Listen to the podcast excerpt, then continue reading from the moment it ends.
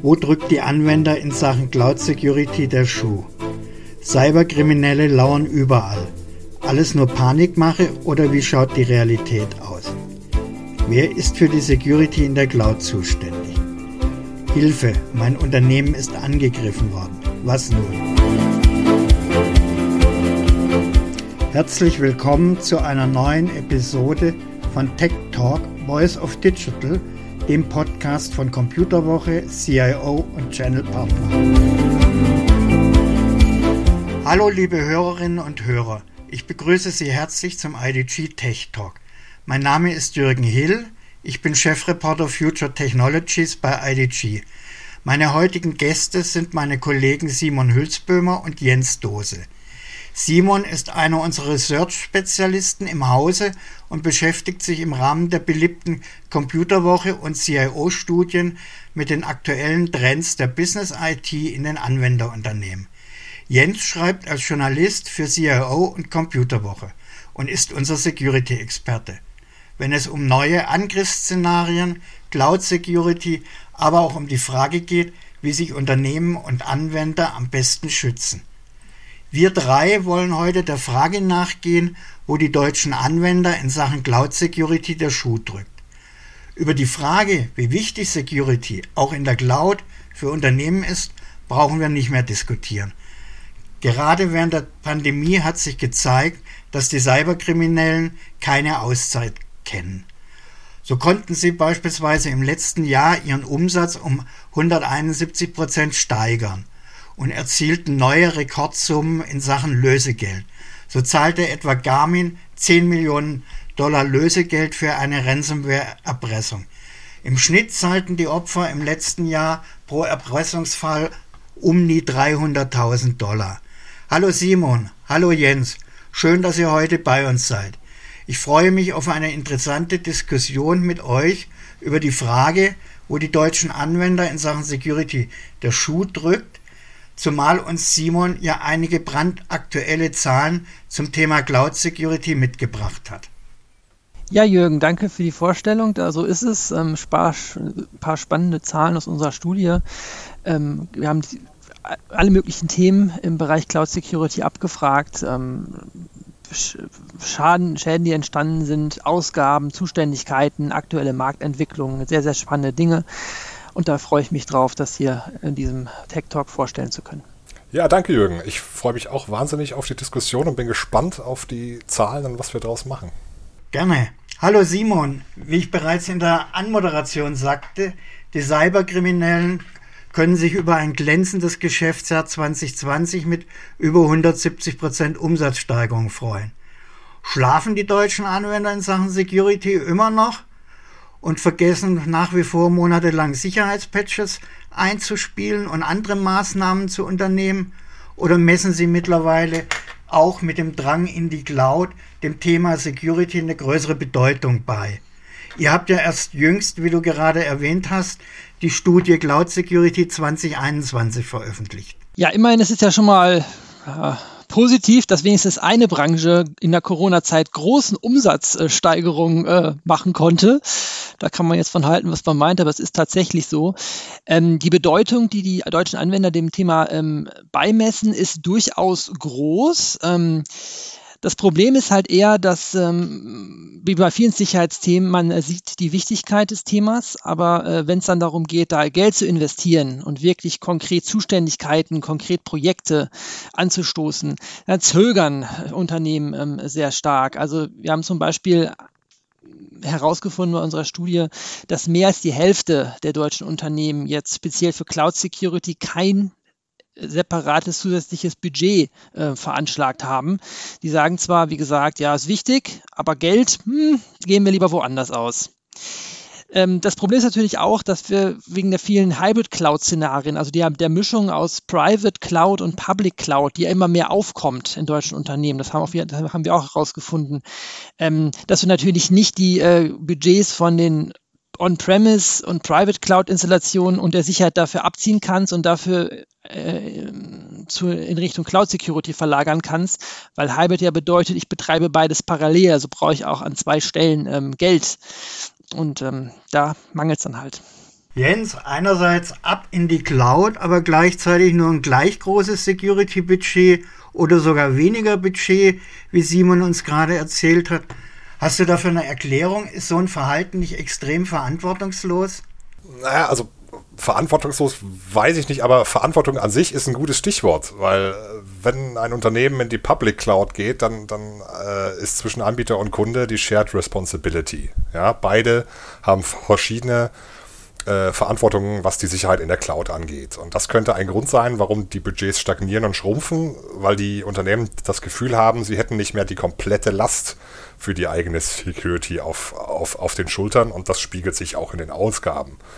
Ähm, eine zweite Erklärung könnte sein, dass ähm, wenn ein Unternehmen zu 100% in die Cloud migriert, dass dann eben die Security-Kosten für Legacy- und On-Premise-Infrastruktur einfach wegfallen und dadurch die Budgets stagnieren oder sinken.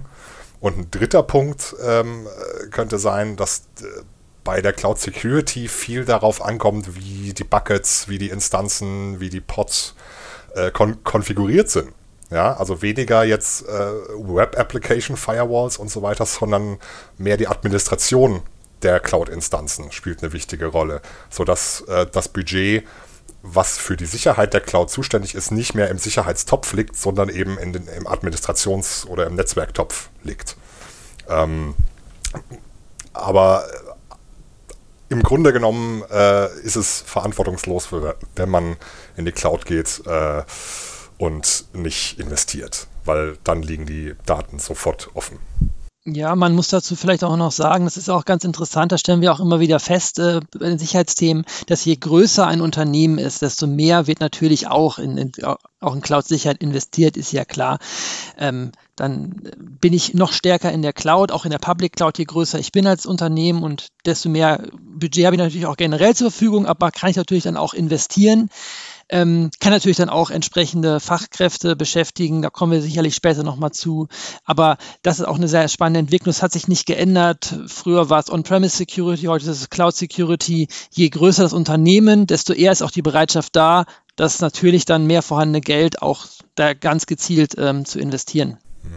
Also hängt die Security quasi davon ab, was ich mit der Cloud machen will. Also wenn die, wenn die großen Unternehmen in die Cloud gehen wollen, die natürlich Digitalisierungsinitiativen lostreten, die wollen Geschwindigkeit, die wollen Innovationsimpulse setzen.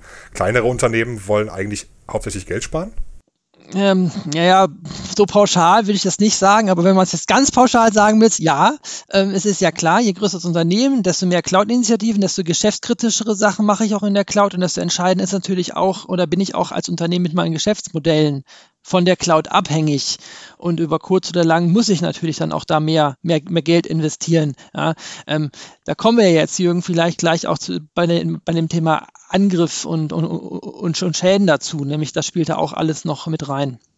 Gutes Stichwort, das Thema Angriffe. Wie groß, Simon, ist denn die Gefahr eigentlich wirklich? Ich habe irgendwo kürzlich gelesen, dass Deutschland im Beuteschema der Kriminellen mittlerweile auf Platz 3 liegt. Wie oft werden denn die, die deutschen Unternehmen wirklich angegriffen? Zu welchem Ergebnis seid ihr gekommen? Ja, das mit dem Ranking, das habe ich auch gelesen. Das mag natürlich auch daran liegen, dass wir viel Intellectual Property und äh, sehr, sehr wertvolles äh, Wissen und äh, Daten, Assets und Informationen in den deutschen Firmen, dass es da zu holen gibt. Also lohnt sich das natürlich durchaus für die Kriminellen, die deutschen Unternehmen auch über die Cloud anzugreifen. In der Studie haben wir ähm, abgefragt, ähm, ob denn schon ein Angriff über die Cloud erfolgt ist in den letzten zwölf Monaten. Also jetzt nicht prinzipiell immer, sondern letzten, ganz konkret jetzt in der Corona-Zeit. Ja, und ähm, klares Ergebnis, jedes dritte dritte Unternehmen hat in den letzten zwölf Monaten ein, äh, äh, äh, einen Schaden durch einen Cloud-Angriff ähm, gehabt. Ähm, das heißt im Gegensatz, wenn 30 Prozent sagen, wir hatten einen, sagen die anderen 70 Prozent, äh, wir hatten keinen. Und es sind nur ganz wenige so ehrlich, die sagen, wir wissen nicht, ob wir was hatten. Wobei ich dann wieder persönlich sage, ja, von den 70 Prozent behaupte ich aber, haben es vielleicht einige überhaupt nicht mitgekriegt, dass sie angegriffen worden sind. Weil so ganz so blöd sind die Angreifer ja auch nicht. Da kennt man ja diese Advanced Persistent Threats, die fallen dann teilweise erst Jahre später überhaupt erst auf. Ähm, in, der, in der Folge, also diese Frage, ähm, sind sie angegriffen worden, haben wir natürlich schon häufiger gestellt bei unseren Studien in den letzten Jahren. Und man kann schon sehen, dass in, in, in Folge Folge der Corona-Pandemie, die wir uns halt mit über einem Jahr beschäftigt, schon ähm, im Jahresvergleich 2020 zu 2019 eine die äh, Zahl der Vorfälle nochmal deutlich ähm, zugenommen hat. Und da haben wir auch gefragt, wie sich, wie sich das entwickelt hat. Und da haben äh, mehr die Hälfte der Unternehmen, die gesagt haben, wir hatten einen Angriff, gesagt, wir hatten mehr Angriffe als im Vorjahr. Das kann entweder heißen, dass man davor überhaupt keinen Angriff hatte oder dass man auch da schon Angriffe hatte, aber deutlich mehr. Und auch da nochmal Unternehmensgröße, klar, je größer ein Unternehmen ist, mutmaßlich, desto bekannter und desto wertvoller und attraktiver für Angreifer ist es auch und desto mehr Angriffe, äh, desto mehr Angriffen muss es sich natürlich auch ähm, er, erwehren. Jedes dritte Unternehmen wird angegriffen, finde ich schon durchaus eine ganz beträchtliche Zahl. Jens, jetzt wurde ich als Unternehmen angegriffen. Wie sollte ich mich denn dann als Unternehmen verhalten? Also zuallererst mal die Behörden einstalten. Ja, also ein Cyberangriff ist wie jedes Verbrechen auch eine Straftat und sollte zur Anzeige gebracht und verfolgt werden. Die Erfolgsraten seien mal dahingestellt. Ja, wir hatten zwar jetzt in den letzten paar Monaten ein paar Erfolge mit äh, Emotet wurde zerschlagen. Mirai äh, ist, glaube ich, auch schon letztes Jahr ausgehebelt worden. Also es hilft was, ja, wenn, man, wenn man zu den Behörden geht. Ähm, der zweite Punkt ist die IT-Forensik, um das Ausmaß und das Ziel der Attacke zu bestimmen. Ja, wenn die Attacke noch läuft, kann man das quasi am lebenden Objekt verfolgen, vielleicht äh, die Schadsoftware sogar isolieren und schauen, wie sie funktioniert. Wenn der Angriff schon rum ist, kann man mit der sogenannten Postmortem-Forensik ähm, die Spuren nachverfolgen und, und den ganzen Schaden erstmal bewerten. Darauf aufbauend, wenn personenbezogene Daten gestohlen wurden, muss binnen 72 Stunden die Datenschutzbehörde informiert werden, laut DSGVO. Äh, Unternehmen, die, die das nicht tun, ja, äh, wir wissen wir ja alle, die 4% des Jahresumsatzes oder 20 Millionen Euro, ähm, das kann wehtun. Ja, also das sollte auf keinen Fall vergessen werden. Im Erpressungsfall, wenn, wenn, wenn sie Opfer einer, einer Ransomware geworden sind, rät das BSI und das Bundeskriminalamt dringend dazu, das Lösegeld nicht zu zahlen weil sie damit den, den, den, den Hackern einfach ein Incentive geben, um, um weiterzumachen. Ja? Ähm, geht nicht immer. Ähm, wenn doch entschieden wird, das Geld zu zahlen, ähm, hat sich angeboten, im Markt ähm, einen Kommunikationsspezialisten, der auf Krisenkommunikation, der auch auf, auf äh, auf Kommunikation in, in vielleicht brenzligen Situationen wie Geiselnahmen geschult ist, einzuschalten. Da gibt es Spezialisten, ähm, um die, das, das Lösegeld vielleicht runter zu verhandeln, um den Schaden zu begrenzen und so weiter. Äh, nach innen hat sich bewährt, äh, sofort, wenn der Angriff bekannt wird, einen Krisenstab zu bilden, wo alle Abteilungen äh, inklusive Personal, Kommunikationsabteilung, IT und so weiter mit vertreten sind, um eben schnell zu koordinieren, in welche Richtung man agieren soll, wie man das an die Mitarbeiter, an die Supply Chain, an die Partner kommuniziert. Falls Kunden betroffen sind, auch wie kommuniziert man es an, anders an die Kunden.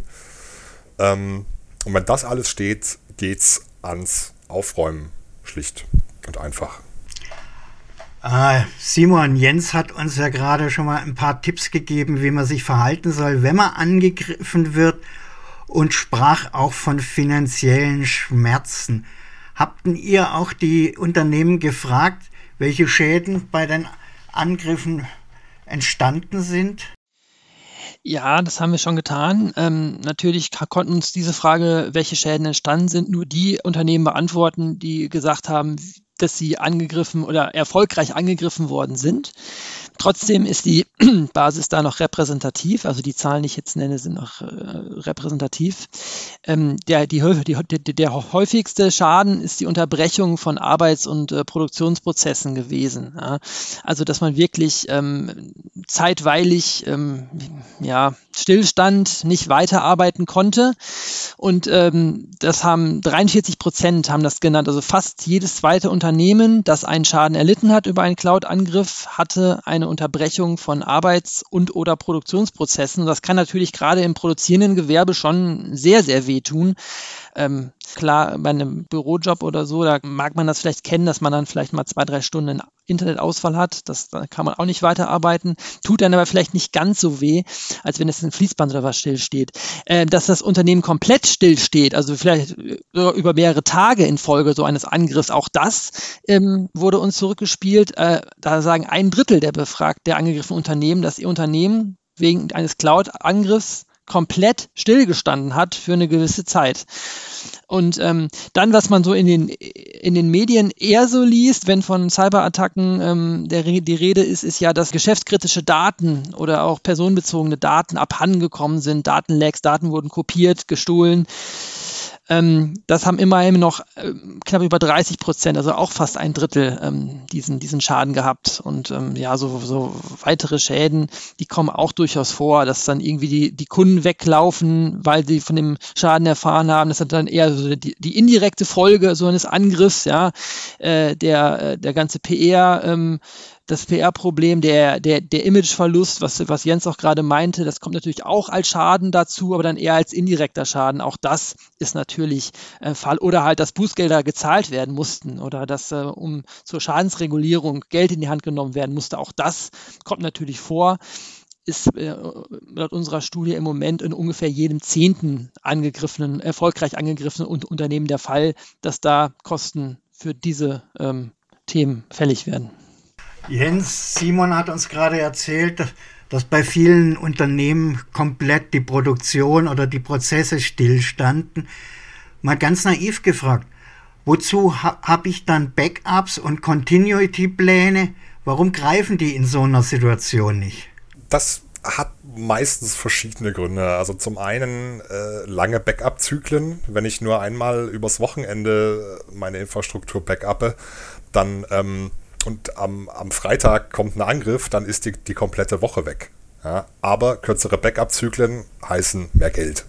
Und das ist manchmal eben ein, ein Problem. Äh, dann das technische Versagen des, des Backup-Mediums. Ja? Also wenn man auf, auf normale HDDs äh, das Backup macht und da die, die, äh, die Speicherplatine abraucht, ist es halt auch weg. Also ganz blöd gesagt, ja, das ist auch ein Problem.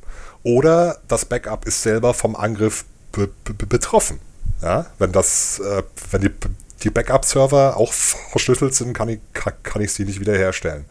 Und das vierte ist äh, menschliches Versagen bei der Wiederherstellung. Ja, falsch konfiguriert, falsch raufgezogen, älteres Backup äh, überschreibt ein neueres.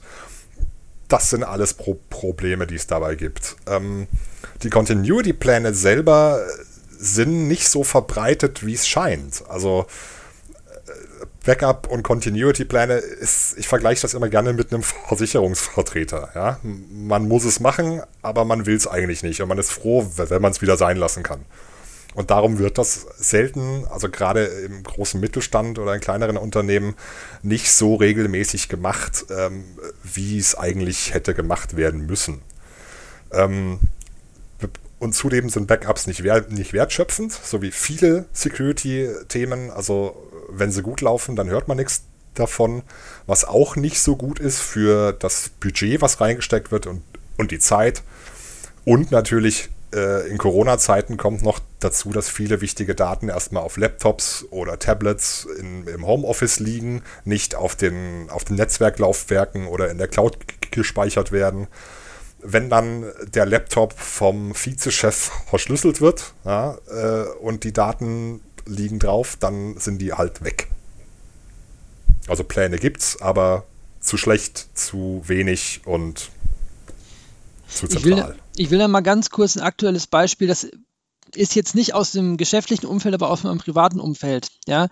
Am Sonntag, vor drei Tagen, ist mir, ist mir eine Festplatte abgeraucht Gott sei Dank mache ich seit drei Jahren regelmäßig Backups. Die Wiederherstellung der Daten auf der andere Platte ging ratzfatz. Hätte ich das nicht gehabt, hätte ich jetzt auch ein Problem gehabt. Klar, das ist jetzt nicht geschäftskritisch, aber für mich privatkritisch.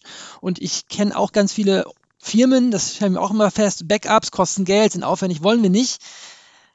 Ich kann nur sagen und an jeden appellieren, tut es, tun Sie es, machen Sie Backups, auch wenn es nicht so aussieht. Sie sind heilfroh, wenn es dann wirklich mal zu einem Problem kommt, das muss nicht direkt mit dem Angriff zu tun haben. Wenn es ein Backup gibt, dann falten Sie dreimal die Hände und äh, bedanken sich dann dafür. So als Faustregel kann man für Unternehmen sagen, ist die, ist die 3-2-1-Regel. Ja? Ich mache drei Backups, zwei davon im Unternehmen an verschiedenen Stellen und eins außerhalb vom Unternehmen mit dem AirGap. Ja, wenn, sich Unternehmen da dran halten, ist schon mal ein ganz guter Stand. Sag das mal dem Rechenzentrumsbetreiber in Straßburg. Ich muss jetzt, glaube ich, ganz schnell das Thema wechseln, wenn ich euch beiden zuhöre. Der eine erinnert mich an meine Versicherung, der andere erinnert mich daran, dass mein letztes Backup ja auch schon wieder etliche Wochen zurückliegt. Deswegen mal ein ganz anderes Thema. Im Zuge der Pandemie ist es ja auch Usus geworden, remote zu arbeiten. Selbst ganze Fabriken werden remote gesteuert. Simon, habt ihr nachgefragt, wie die Anwender zum Thema Remote Work unter dem Aspekt Security stehen? Also wir haben zumindest nachgefragt, ähm, wie die Sicherheit äh, von Remote-Arbeitsplätzen und von äh, klassischen Büroarbeitsplätzen, also im Firmengebäude, ähm, eingeschätzt werden. Ja, das gibt ja auch indirekten Aufschluss darüber, ähm, wie die Anwender dazu stehen äh, zum Remote Work in Sachen Security. Also interessant ist, was heißt interessant? Also überraschend ist es nicht. Also die Mehrheit sagt immer noch, dass sie Büroarbeitsplätze als sicherer einschätzen als Remote-Arbeitsplätze. Ja. Aber die Remote-Arbeitsplätze holen auf, was das Sicherheitsempfinden angeht. Mag vielleicht jetzt auch mit der Situation, die wir seit einem Jahr haben, zusammenhängen. 60 Prozent der befragten Unternehmen sagen, dass äh, sie halten Büroarbeitsplätze für sehr, sehr sicher oder sehr sicher. Und bei Remote-Arbeitsplätzen sind das ungefähr 50 Prozent, also noch ein bisschen weniger. Ja. Ähm, also sehr sicher. Sicher an sich, äh, so ein bisschen sicher halten noch viel mehr, aber ich habe jetzt mit den 60 Prozent die äh, Leute, wie ich sagen, Top Security ähm, einschätzen. Äh, interessant ist, dass die ähm, Security-Entscheider, ähm, die wir auch befragt haben, sagen, die Remote-Arbeitsplätze sind, sind äh, sicher, ungefähr im, die liegen ungefähr auf der Linie des, des, des Durchschnitts. Die Fachbereiche, die jetzt nicht IT oder Security sind, ähm, sind nicht ganz so überzeugt. Also das ist spannend, dass die, die äh, Security-Entscheider die Remote-Arbeitsplätze für sicherer halten als die Fachbereiche. Das heißt also, die, die es wissen müssen, Security-Entscheider, sollten es vielleicht denen, die es nicht unbedingt wissen können, Fachbereiche nochmal erklären, äh, warum denn Remote mittlerweile eigentlich genauso sicher ist äh, wie der Büroarbeitsplatz. Also einen großen Unterschied, ähm, wenn man es richtig macht und Geld in die Hand nimmt und investiert in Infrastruktur, ähm, sehe ich da ähm, nicht. Was ich hier noch ergänzen will, ist ein anderes Ergebnis, was wir herausgefunden haben, dass nur ein Drittel der Unternehmen ähm, für ihre Collaboration-Umgebung Security-Richtlinien erlassen haben. Also die Regeln, äh, wie werden denn äh, Zusammenarbeitstools und äh, Collaboration-Lösungen abgesichert, was ja mit, äh, im, im ähm, Remote äh, Office äh, noch viel, viel wichtiger ist. Ähm, das ist allgemein so ein Thema. Security-Richtlinien gibt es nicht überall, auch da nur in großen Unternehmen. Ähm, aber wenn ich sage, ja, zwei Drittel der Security-Entscheider finden die Remote-Arbeitsplätze für sicher, wieso, da frage ich mich, wieso sorgen die denn nicht dafür, dass dann auch formalisiert wird, wie ähm, mit solchen Tools umgegangen wird, die ich im Remote Office noch viel mehr brauche. Da klafft dann wieder so ein bisschen die äh, Lücke zwischen Anspruch, Glaube und Wirklichkeit und Umsetzung in den Unternehmen. Jens, decken sich diese Studienergebnisse mit deinen Erfahrungen, mit deinen Einschätzungen? Und Simon hat uns ja bereits einen ersten Tipp gegeben, die Security-Experten sollten die Fachabteilungen aufklären. Was ist denn sonst noch in Sachen Security zu tun, um das remote Arbeiten sicherer zu machen? Also, um an das anzuschließen, was der, was der Simon gesagt hat, klar und eindeutig kommunizieren. Ähm, also wenn, wenn die Security da ist, sollte das auch jeder wissen. Ja, das ist wieder das alte Problem der IT und der Security im Speziellen. Wenn sie funktioniert, redet keiner drüber. Ähm, das muss sich ändern. Also da müssen die Verantwortlichen, vielleicht auch die, die Vertreter in crossfunktionalen Teams, müssen da in die Fachabteilungen rein und, und da so ein bisschen evangelisieren. Ja, sage ich jetzt mal. Angesichts der Tatsache, dass es äh, vielerorts keine Security Policies für Collaboration-Plattformen gibt, die jetzt gerade während der Corona-Pandemie ja wahnsinnig wichtig und verbreitet sind, braucht es vielleicht auch neue Security-Konzepte. Also dieser klassische Castle-Mode-Ansatz mit alles, was in meinem Netzwerk ist, ist, ist dem wird vertraut, alles, was draußen ist, nicht. Der geht nicht mehr. Ja, der Perimeter, der, der der weicht auf ähm, durch die Supply Chain, durch mobiles Arbeiten, durch äh, Kundenplattformen und so weiter. Gibt es so viele Einfallstore, dass ähm, jetzt viele Unternehmen sich überlegen, eher äh, auf Least Privilege oder Zero Trust Ansätze zu gehen, so dass ich sage, ich, ich, äh, ich verlagere die, die, die Sicherheit vom Netzwerkrand zu den Daten beziehungsweise zu den Identitäten im Netzwerk und gebe denen je nach Situation ähm, Rechte, ein, eine bestimmte Sache zu machen. Und wenn sie diese Sache dann gemacht haben, dann entziehe ich ihnen die Rechte wieder. Und ich authentifiziere auch jede Identität, sei das jetzt äh, eine, ein User, eine Applikation, eine Maschine, äh, ständig neu. Ja? Ähm, so dass ich da quasi gar keine Schlupflöcher lasse für Leute, die jetzt vielleicht weniger äh, vorsichtig sind oder die einfach mal einen Fehler machen. Ja? Ähm, die zweite Sache sind einfach die grundlegenden Hausaufgaben. Starke Passwörter, Multifaktor-Authentifizierung mit Soft- oder Hard-Token, vielleicht auch mit Biometrie, wenn es die Möglichkeit gibt. Das muss Pflicht sein für alle Mitarbeiter auf allen Ebenen. Ja. Und die Systeme müssen auch auf den neuesten Stand gehalten werden. Und da ist wieder, ich weiß, ich klinge wie eine Gebetsmühle, aber Patch-Management. Ja, wenn ein Patch rauskommt für eine Schwachstelle, dann wissen das die Hacker auch. Und wenn äh, die Patches nicht umgehend und die Fixes nicht umgehend eingespielt werden, sondern erst in zwei, zwei Monaten, hat man zwei, Mo zwei Monate eine offene Flanke. Äh, die sind gefundenes Fressen ja, für die Angreifer. Und dann als letztes die Security Awareness. Ja, Phishing und E-Mail-Anhänge, die, die, die irgendwelche infektiösen äh, Dateien enthalten, das ist immer noch ganz oben auf den Ursachen für Vorfälle. Ja. Also gerade Geschäftsabteilungen wie Marketing, Finanz, Personal und so weiter ähm, oder die Assistenz von irgendwelchen Führungsebenen, ähm, die müssen da geschult werden, nicht auf alles zu klicken, was ins Postfach reinfliegt. Also Jens, wenn ich dir zuhöre, dann, dann sehe ich ein ganzes Bündel an Herausforderungen auf die Security-Verantwortlichen zukommen. Ist es da nicht dann einfacher und vielleicht auch sicherer, wenn, wenn ich alles zu einem großen Cloud-Anbieter bringe, statt so, statt das Ganze noch weiterhin wie in der Vergangenheit selbst on-premise zu hosten. Simon, habt ihr da mal nachgefragt, wie bewerten die Anwender die, die Sicherheit? Du hattest vorher schon angesprochen, wir haben Hybrid Clouds, wir haben Public Clouds, wir haben Private Clouds, wir haben klassische On-Premise-Systeme. Wo rangieren diese unterschiedlichen Methoden in Sachen Security bei den Anwendern? Ja, also den Sicherheitsgrad, ähm, wie die Anwender die einzelnen Cloud-Bezugsmodelle da sicherheitsmäßig einschätzen, haben wir in diesem Jahr äh, nicht abgefragt. Ähm, das hatten wir in den letzten äh, Jahren getan und da war eigentlich wenig überraschend. Deshalb hatten wir diese Frage dieses Jahr auch nicht gestellt. Das On-Premise natürlich mit Abstand immer noch gefühlt sicherer ähm, als sicherer angesehen wird als äh, die Public Cloud. Ähm, Hybrid äh, schwankt so ein bisschen dazwischen. Wir haben aber gefragt, welche Cloud-Bezugsmodelle denn aktuell überhaupt genutzt werden. Das ist ja auch ein Indikator dafür, was man für sicher hält, weil was ich für unsicher halte, das werde ich ja nicht, nicht, äh, nicht äh, einsetzen.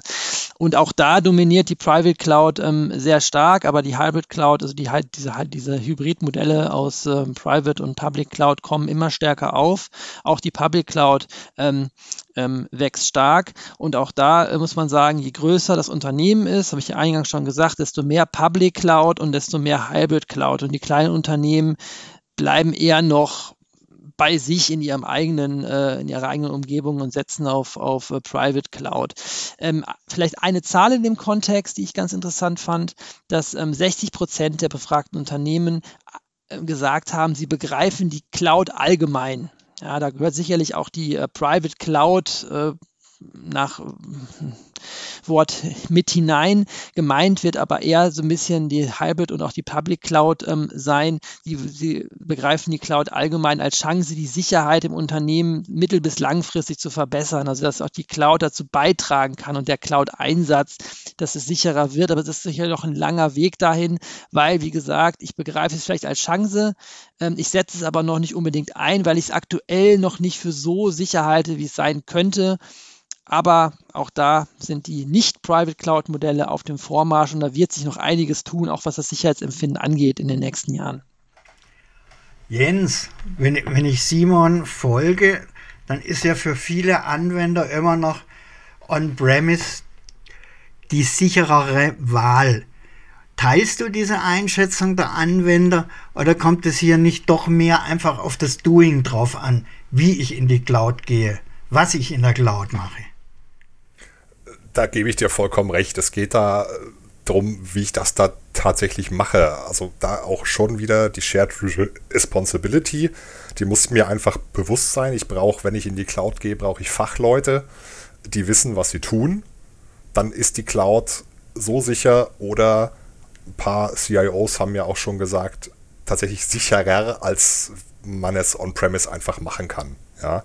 Das scheitert aber am Fachkräftemangel und damit auch an der Geldbörse der Unternehmen. Und da denke ich auch den Grund drin zu sehen, warum die kleineren Unternehmen eher auf Private und On-Premise setzen und die größeren auf Hybrid und, und, Public, weil die größeren Unternehmen haben einfach äh, die, die, die, die größeren Brieftaschen und können sich die, Le die, die Leute eher zu sich holen als es, als es die, die kleineren Unternehmen können. Ähm, zudem haben viele kleinere Unternehmen in Deutschland, wir haben den Mittelstand, äh, der wahnsinnig stark ist, die leben von ihrem geistigen Eigentum. Ja, das wollen sie nicht einfach so in die Public Cloud bringen. Ähm, da ist vielleicht auch noch ein bisschen German Angst mit dabei, äh, die halt schwierig abzubauen ist. Ähm, äh, Auswege daraus, äh, Hilfesuchung, Managed Service Provider, die wissen, was sie tun. Ja, die kosten zwar auch Geld, aber da hat man nicht die komplette Sicherheitsverantwortung auf den eigenen Schultern. Ähm, oder äh, wenn man tatsächlich in, zu einem der großen Hyperscaler gehen will, ähm, sich mit dem Ökosystem auseinandersetzen. Also sowohl AWS, Azure und Google Cloud haben alle wahnsinnig große Partner-Ökosysteme, wo jedes Unternehmen den, äh, jeder Größe irgendwen findet, der ihnen helfen kann. Ja? Sei es jetzt eben als, als, als Service Layer, der, der zwischen dem Unternehmen und der Cloud liegt und alles managt, sei es ein Partner, der assistiert, wo, wo dann auch ein Wissensaustausch stattfinden kann, um intern Wissen aufzubauen. Ähm, das sind alles so Möglichkeiten, aber ich glaube, ähm, im Endeffekt liegt es am Geld schlicht und ergreifend. Ja, ähm, da muss ich aber noch mal, auch nochmal er ergänzen. Also ähm, es ist richtig, wir haben äh, einen massiven Fachkräftemangel, gerade auch im Security-Bereich, äh, IT allgemein. Aber gerade da sehe ich natürlich die Chance auch für die kleinen Unternehmen, die jetzt noch stärker unter den Fachkräftemangel leiden, dann sollten sie doch erst recht in die Public und in die, äh, in die Cloud gehen, weil nämlich wie du sagst, mit dem Ökosystem drumherum auch die Sicherheit dann mir abgenommen wird, zumindest zum Teil. Ich kann die Verantwortung nicht, nicht, äh, nicht ganz abgeben, ich kann aber zumindest das operative Doing äh, zu, zu einem gewissen Maß abgeben. Und da sehe ich dann auch einen Trend, dass der Fachkräftemangel sicherlich dazu führen wird, dass wir immer, immer mehr von diesen On-Premise-Geschichten, gerade in Security-Blick, ähm, äh, wegkommen werden. Simon, ist es wirklich so? Wer ist denn in den Augen der Anwender dann für die Sicherheit in der Cloud zuständig? Beziehungsweise wer ist der Ansprechpartner für die Anwender? Ja, das ist lustig, weil wir haben ja, wie gesagt, auch Security-Experten ähm, gefragt, CISOs, also Chief Information Security Officers oder auch Security-Verantwortliche, die jetzt keinen C-Titel oder auch keine Vorstandsfunktion innehaben, aber dezidiert für die Sicherheit in Unternehmen verantwortlich sind. Äh, die gibt es zwar, aber die haben ganz häufig überhaupt nichts zu sagen. Zumindest wenn es um die Entscheidung geht, äh, ob jetzt Geld in die Hand genommen werden soll für Cloud-Sicherheit. Das äh, macht doch in meisten Fällen dann doch ähm, die äh, Leitung der IT-Abteilung, die jetzt nicht speziell den Security-Hut auf hat, also CIO oder IT-Leitung, aber auch in ganz vielen ähm, Unternehmen macht es der Vorstand äh, oder auch die Geschäftsführung, die jetzt nicht unmittelbar in der, äh, in der IT sitzt, sondern für das ganze Unternehmen der Entscheidung trifft. Also die Quintessenz daraus ist, dass die äh, Security-Experten vielleicht dann ein bisschen was machen dürfen, aber die wirklich großen Entscheidungen dürfen sie gar nicht, überhaupt nicht treffen. Das ist ein bisschen schade, weil dann brauche ich sie eigentlich nicht. Deshalb mein Appell, lasst, äh, äh, lasst die Profis ran und gebt ihnen auch mehr Verantwortung, wenn ihr sie denn schon habt. Wenn ihr sie nicht habt, ist klar, dann können sie auch nicht die Entscheidung treffen. Aber da, wo es sie gibt, da sollten sie auch was zu sagen haben, weil dafür haben sie halt das Security-Know-how. Also das ist ein Verhalten, das ruft bei mir wirklich ein gewisses Stirnrunzeln hervor. Jens, was sagst du da als Security-Experte dazu? Kann so eine adäquate Cloud-Security-Policy aussehen, dass ich meine Experten außen vor lasse und irgendwo der Geschäftsführer oder der Vorstand da eine einsame Entscheidung trifft? Das kann es eigentlich nicht sein. Also äh, die Security hat immer das Problem, sie hängt äh, unter dem, entweder unter dem IT-Chef oder dem IT-Chef gleichgestellt unterm Finanzchef. Ja, ganz, ganz selten haben die einen, einen, einen, direkten Zugang zum Vorstand oder, oder zur Geschäftsführung, so dass Security bei so großen Entscheidungen ganz richtig, wie Simon sagt, immer mehr so eine nachgelagerte Entscheidung ist, die angepflanscht werden muss. Ja, wodurch die Security auch immer äh, den, den Charakter von einer Bremse hat, weil die dann immer sagen, Leute, so geht's aber nicht. Ja, das ist ja schön, wie ihr euch das ausdenkt, aber da haben wir dieses, dieses, dieses Pro Pro Problem. Also müssten die, die Security-Experten, wenn es um so eine schwerwiegende Entscheidung geht, wie gehen wir in die Cloud, von Anfang an an den Tisch und mitplanen. Ja, und da müssen auch klar von Anfang an Security Policies aufgesetzt werden, ge genauso wie es auch fürs äh, eigene Netzwerk im, im Keller geht, ja, auch für die Cloud. Da müssen Governance-Prozesse aufgesetzt werden, um zu schauen, hält jeder, der für etwas zuständig ist, diese Rolle auch ein? Ähm, Gibt es irgendwo Probleme? Gibt es Prozesse, die haken? Äh, 0815, ja. Aber dasselbe muss für die Cloud auch da sein und die Leute müssen von Anfang an an den Tisch. Ansonsten klappt das nicht. Ja, genau, da kann ich noch was ergänzen. Diese alte Diskussion, Security by Design, dass quasi von Anfang an in die Entwicklungsprozesse Sicherheit mitgedacht werden muss, wenn ich äh, Tools entwickle, Produkte entwickle, Prozesse entwickle oder Security by Default, dass quasi Produkte, die ich äh, deliver, die ich nutze, dass ich, ohne dass ich irgendwas einstellen muss, das höchstmögliche Sicherheitsniveau schon voreingestellt ist und ich dann eventuell das Sicherheitsniveau runterfahre im täglichen Einsatz solcher Pro Pro Programme. Das ist bei ganz, bei den meisten Unternehmen auch über, nach wie vor nicht auf dem Schirm. Gerade die Security-Experten predigen ja schon seit Jahren, wir brauchen mehr Security by Design, um auch den Anwendern, äh, die sich vielleicht unsicher sind, ein bisschen Verantwortung abzunehmen, dass wir nicht alles abschieben müssen. Hier seht zu, dass ihr die Sachen sicher bekommt oder stellt euch das sicher ein, wie ihr es braucht, macht da gescheites Rechte-Management, Risikomanagement, sondern wir liefern euch jetzt erstmal die Lösung. Die ist, die ist möglichst sicher. Oder auch wenn ich im Unternehmen selber was entwickle, denke ich, Sicherheit von Anfang an mit, hole die Security-Experten von Anfang an mit an den Tisch. Passiert alles nicht. Grund kostet Geld, kostet Zeit oder mir fehlt einfach die Awareness. Ja, und ähm, ja, das, da hakt es wirklich nach wie vor und das ist, hat sich seit Jahren leider nicht geändert. Ja. Also ich habe auch in, in wenigen Unternehmen ähm, Plattformen äh, mitbekommen, die, die, die Bausteine äh, bieten für die Anwender. Weil Cloud heißt ja immer auch Self-Service für die Fachabteilungen, heißt schnell irgendwas hochspinnen für die Developer und runterspinnen zum Entwickeln.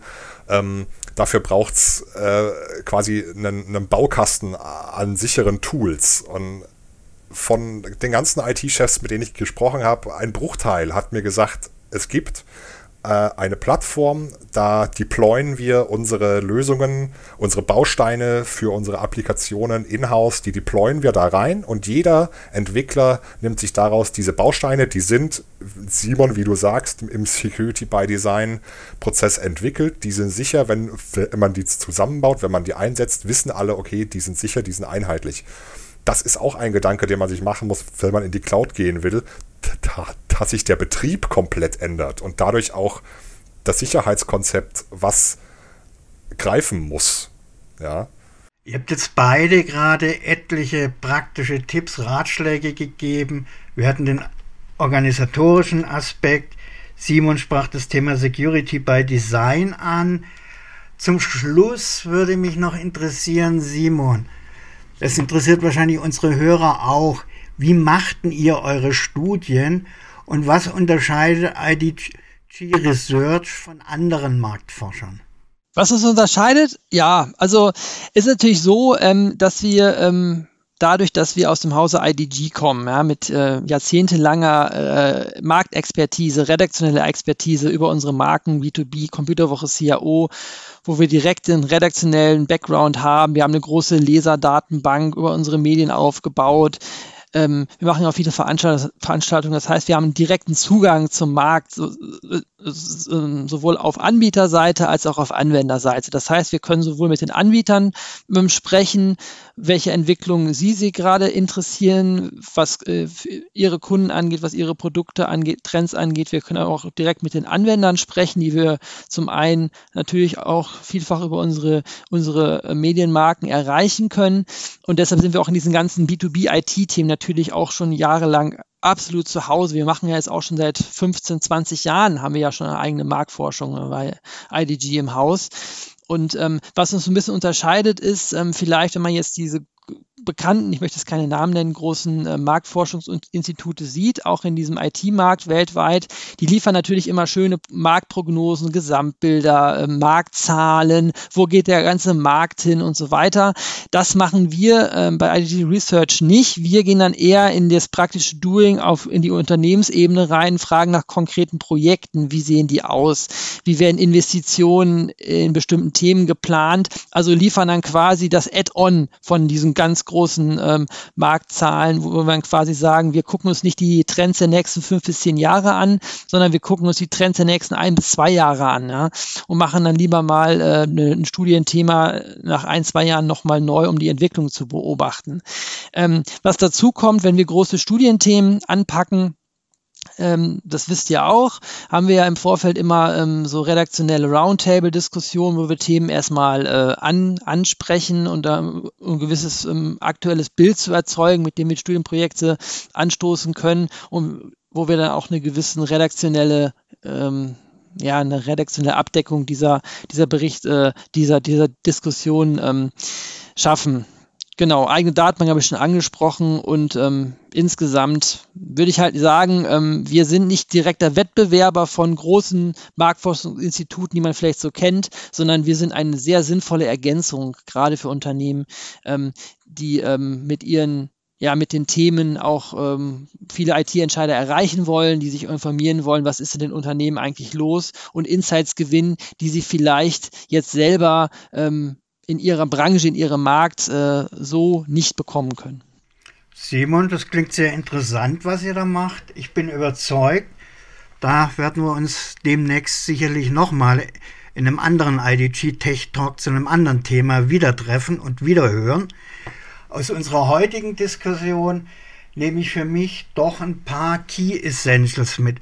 Zum einen, dass ich doch, wenn ich in die Cloud gehe, die, das Thema Administration mit Blick auf die Security nicht vergessen sollte, falls es mich doch mal erwischt, keine Geheimniskrämerei über den Angriff, sondern sofort die Behörden einschalten, auch die Datenschutzbehörden, um nicht noch zusätzlich bu teure Bußgelder zahlen zu müssen, weil im Zweifelsfall ist schon das Lösegeld teuer genug. Ein anderer Aspekt, den ich eben auch sehr interessant fand von euch beiden, war, dass diese klassischen Security-Konzepte, Perimeter Security als Stichwort nur genannt, nicht mehr greifen, sondern neue Konzepte gefragt sind, die mehr Richtung Zero Trust gehen sollten, die mehr Richtung Identity Management gehen oder aber auch, wie genannt, Security by Design, also von Anfang an an die Security denken. Von daher, Simon und Jens, vielen Dank an euch. Schön, dass ihr euch die Zeit für uns genommen habt und wir uns hier so ausführlich austauschen konnten. Liebe Hörer und Hörerinnen, wenn Sie noch offene Fragen haben, dann können Sie uns gerne eine E-Mail an podcast.idg.de schreiben. Wenn Ihnen diese Episode gefallen hat, dann hören Sie doch auch in unsere anderen Episoden rein. Und wenn Sie keines unserer spannenden und interessanten Interviews oder Diskussionen mehr verpassen wollen, dann abonnieren Sie ganz einfach unseren Kanal. Wir freuen uns auf Sie.